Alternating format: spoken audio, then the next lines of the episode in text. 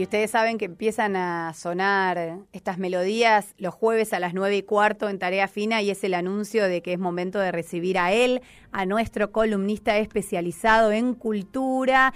Y estoy hablando de nuestro querido amigo Carlos Rodríguez. Buen día, Carlos. ¿Cómo va? Hola Laura, Lucre, ¿cómo están? Me, gusta lo de él. A él, claro. Tenemos a ella y acá en este caso vos sos él. Claro, así es. Qué tula la altura que te puse, ¿eh? Bien ahí. bárbaro, ¿eh? Y, y, lo mismo con usted. Nosotros somos ellas, somos plurales y bueno, nosotras aquí estamos en el matriarcado, por eso te recibimos a vos, a él. ¿Y que viene por este lado la cosa o no, Carlos, hoy? Sí, sí, sí, vamos a hablar un poquito de, matriarcado y patriarcado, por eso como siempre nos gusta jugar con, las palabras en, la columna y en tarea fina en general. Eh, el contenido eh, madre vertebral de hoy tiene que ver con Patria, que es eh, un, primero una novela de un escritor español que se llama Fernando Aramburu, que es interesantísima, y por otro lado la versión fílmica que se hizo de esa misma novela, que es una serie producida por HBO. Este, y entonces, bueno, jugando un poco con ese concepto de, patria y de madre y del poder que tiene la mujer dentro del relato, sobre todo la mujer vasca, ¿no? Vamos a hablar de, por, otro lado. Vamos a hablar entonces de mujeres vascas Vamos a hablar un poco de mujeres vascas, vamos a hablar en general de lo que es el libro y la, y la serie, eh, pero, pero nos vamos a detener puntualmente en alguna de las partes este, eh, hablando acerca de, las mujeres vascas, así que son como muy fuertes y bueno, ya vamos a hablar de, ello puntualmente. Bueno, te escuchamos, Carlos, no perdamos tiempo, porque yo especialmente estoy muy interesada, me hablaron muy bien ayer eh, en redes sociales cuando anticipábamos esta columna, recibí algunos mensajes de gente que había leído el libro que le había encantado y que estaban ansiosos por escucharte. Eh, ¿Qué tenés para decir de la serie? A ver si vale la pena verlo, porque viste que en esta cuestión de este, de este, la cuestión de las traducciones, ¿no? De los pasajes literarios del papel al, a la pantalla. Eh, eh, digamos, digo, rara vez la pantalla está a la altura del papel. Muchas veces decepciona, ¿no? Ese pasaje, por más bueno que fuere. Así que queremos conocer, a ver qué tenés para decir vos en este caso.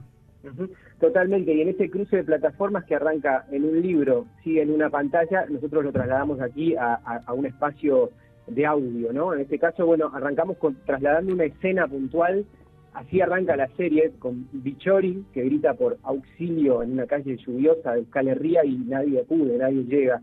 Eh, su marido se desangra ahí entre sus brazos, con un balazo en la frente y dos en el torso, cerca de ahí otra mujer sigue las noticias tratando de adivinar dónde anda José Mari, su hijo Tarra, que pasó a la clandestinidad hace algunos meses.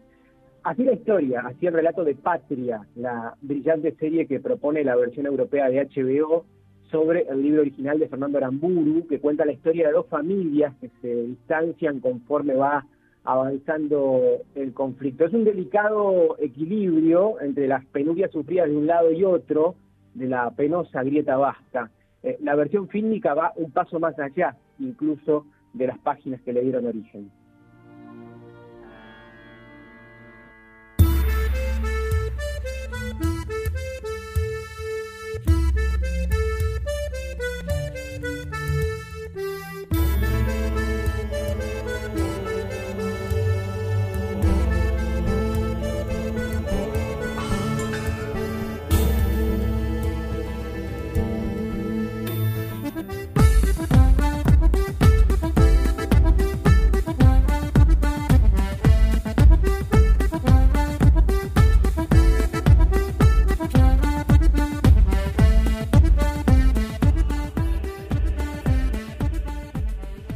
Volviendo a esa escena del inicio de la serie, mencionaremos que llueve en esa escena puntual como en el último día, en ese instante. Y el miedo, como la lluvia, moja a todos por igual. En el libro original, la historia empieza el día que ETA anuncia el cese definitivo de la actividad armada, el 20 de octubre de 2011.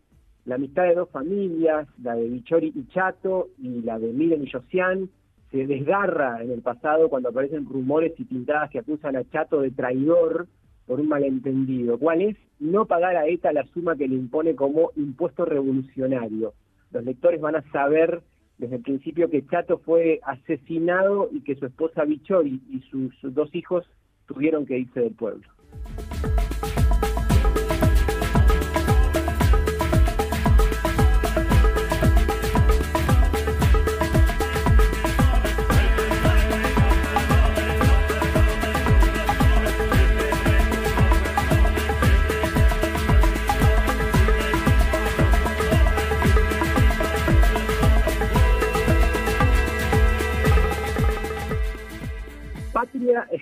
En un dogmatismo que es estremecedor, que es el de la violencia terrorista que demanda sumisión y sangre. La novela ganó el Premio Nacional de Narrativa en el mismo año que salió. El jurado destacó la obra por la profundidad psicológica de los personajes, la tensión narrativa y la integración de los puntos de vista, así como por la voluntad de escribir una novela global sobre unos años convulsos en el País Vasco. El libro es enorme, es un mamotreto de casi 650 páginas y vendió más de medio millón de ejemplares y va por casi 50 ediciones según datos de Tusquets, que es la editorial que lo ha publicado.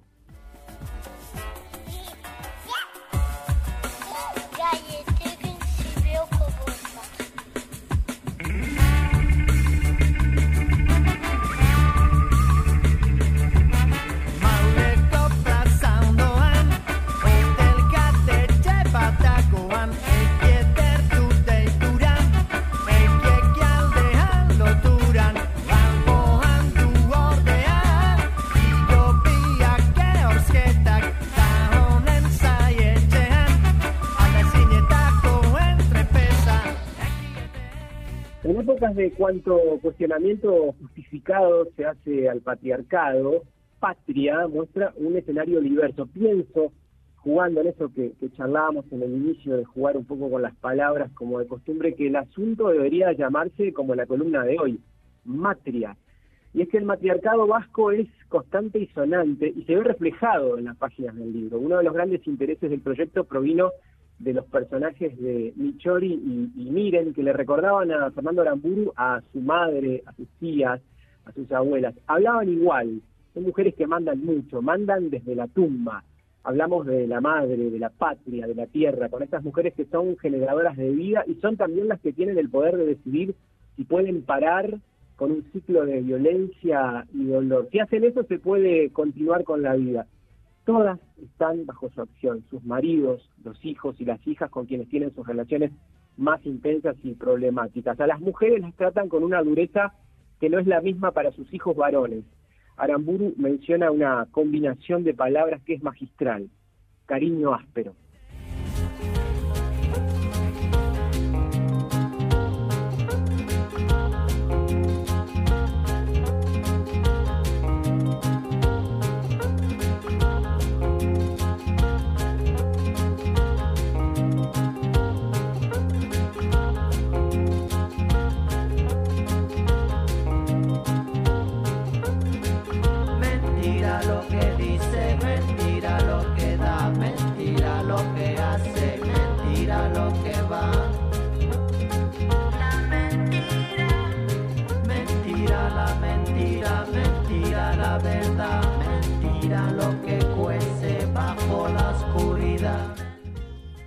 En su obra La banalidad del mal, Hannah Arendt escribe sobre cómo podemos eh, llegar a acostumbrarnos a las peores cualidades del ser humano y sus acciones, y Aramburu casual o causalmente usa esta percepción en su novela. Los personajes oriundos de Euskal Herria están acostumbrados al horror y lo viven con una resignación casi de resaca, ¿no? Casi resacosa, pintadas, noticieros trágicos, etcétera. Eso ya es parte del, del cotidiano. En contraposición, Guillermo, que es el marido de Arancha, otro de los personajes, un tipo común y silvestre que ha llegado desde otro lugar. Ese tipo vive con angustia los atentados, me hace acordar a, a varios. Se define como apolítico y es tibio desde que se despierta. No obstante, este comportamiento externo constituye una frontera en canal de la sociedad vasca y Aramburu a ese respecto transfiere las fronteras de las dos familias que protagonizan la novela y nos lleva a toda una sociedad que estaba dividida hablaban siempre de dinero y planeaban asaltar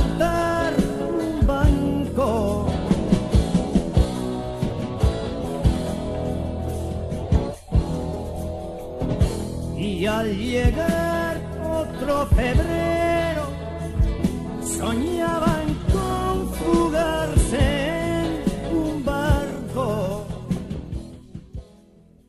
Hay que decir que si bien se muestran los crímenes cometidos eh, por la célula terrorista que se cobró cientos de vidas durante los años de acción de ETA, también se denuncia la creación de grupos paramilitares y las torturas sufridas por los prisioneros que fueron cayendo en el camino.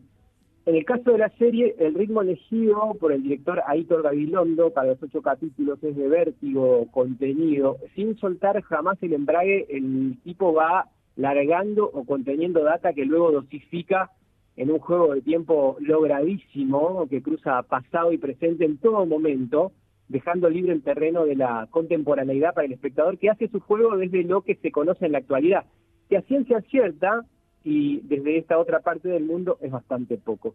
Un detalle no menor es que el País Vasco, que muestra la física de patria, es húmedo y lluvioso. Apenas, apenas hay algo de sol en el primer y último capítulo. El resto es inquietante, gris y no para. Ya saben, pasaron cosas.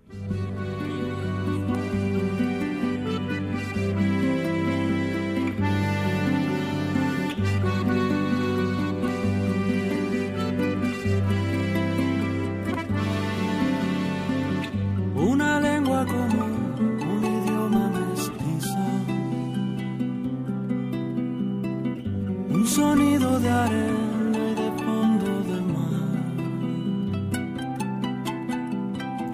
una sola canción para dar a los hijos,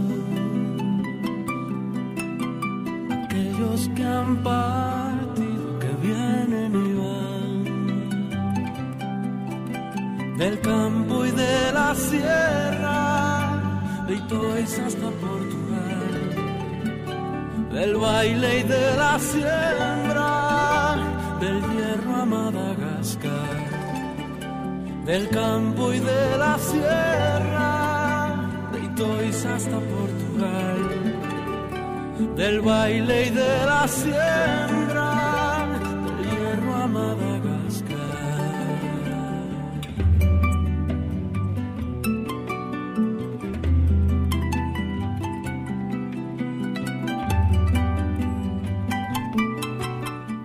Y qué maravilla la música que elegiste, Carlos, para acompañar este relato impecable, preciso y creo yo muy eh, enganchador, por, de- por decirlo de alguna manera, sobre esta novela y sobre su versión fílmica. Sin dudas voy primero por el libro, ya lo tenía decidido desde ayer, pero, Ah. pero me interesa mucho la música que elegiste, me pareció muy precisa, muy eh, ilustrativa sono- eh, de- de- desde el punto de vista de lo sonoro, de lo que ibas contando. Contanos un poquito qué fuimos escuchando.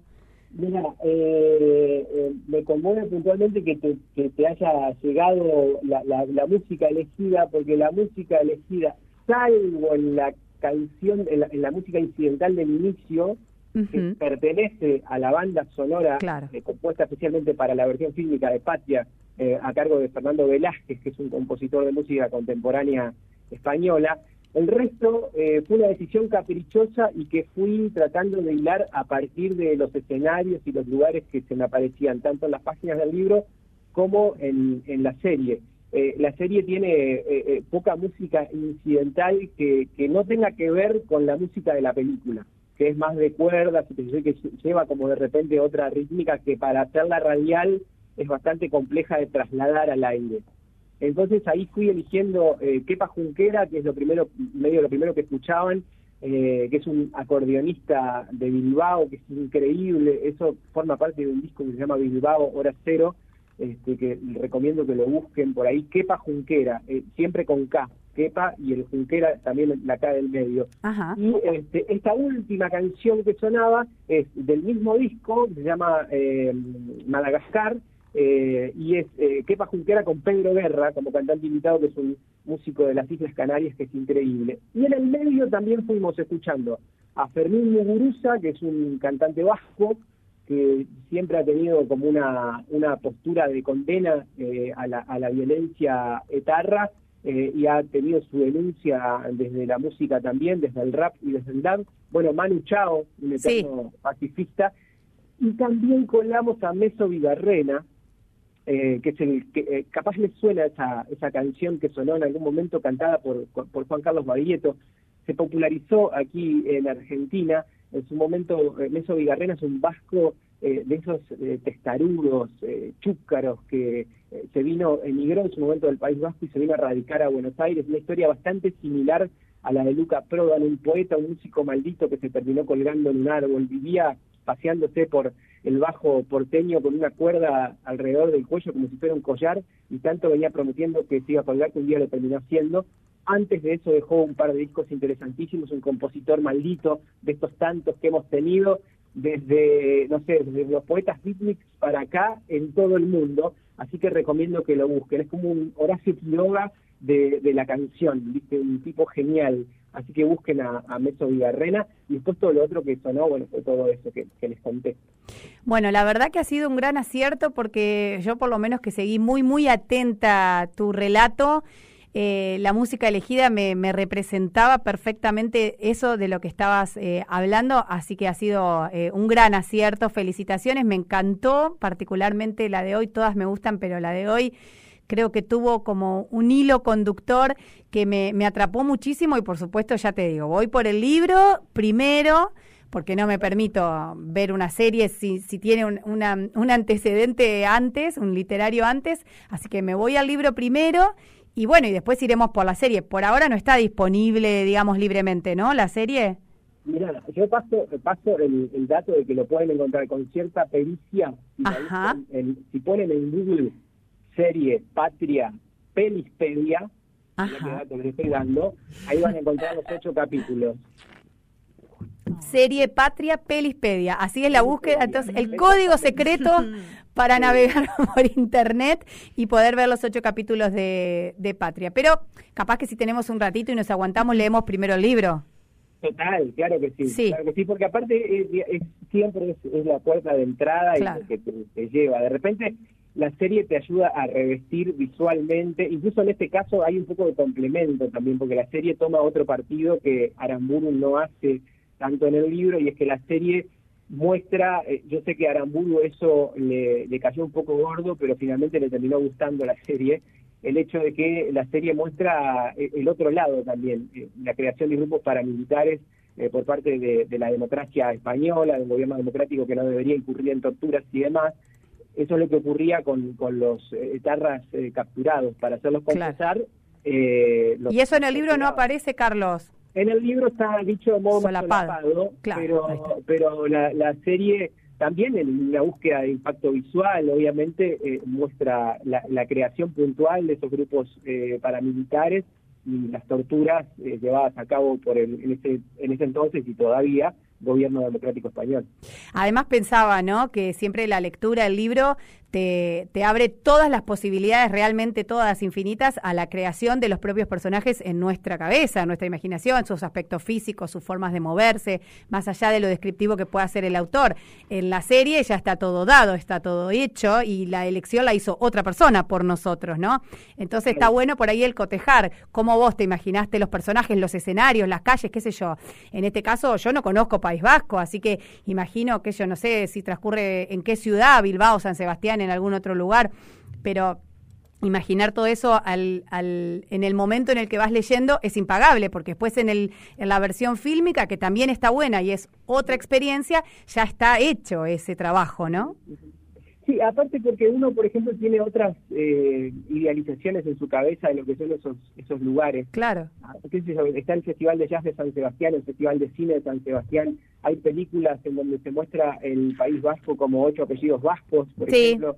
Comedias eh, del cine español en donde uno ve eh, lugares vinculados con, con lo vasco que que es puro sol y divino y este, son páramos hermosos, este, iluminados por un sol ideal, qué sé yo, y acá ves o, como otro cariz totalmente distinto, ¿viste? Lo ves lluvioso, lo ves gris, lo ves denso, se respira ese aire. Hay capítulos que realmente eh, terminás aguantando la respiración este, para, para poder terminar de verlo, pero así todo te quedas con ganas de más y seguís. Es el, es el misterio del arte, ¿no? El misterio del arte en general, la buena pieza de arte cuando genera eso. La serie se llama el cliffhanger, el gancho.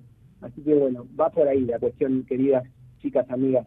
Carlos, un placer como siempre escucharte todos los jueves. Eh, compromiso asumido que el jueves que viene no nos vamos a encontrar porque tenemos los feriados de, Semana Santa, pero nos vamos a estar reencontrando eh, dentro de dos semanas, eh, seguramente con más, como siempre. Así que un abrazo grande.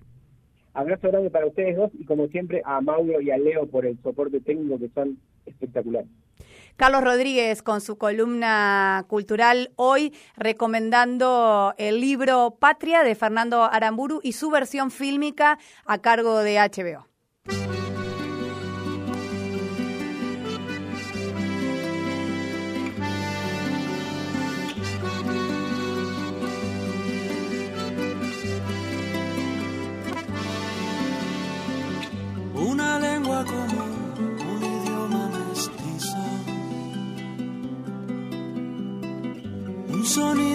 Arena y de fondo de mar. Una sola canción para dar a los hijos. Aquellos que han partido, que vienen y van.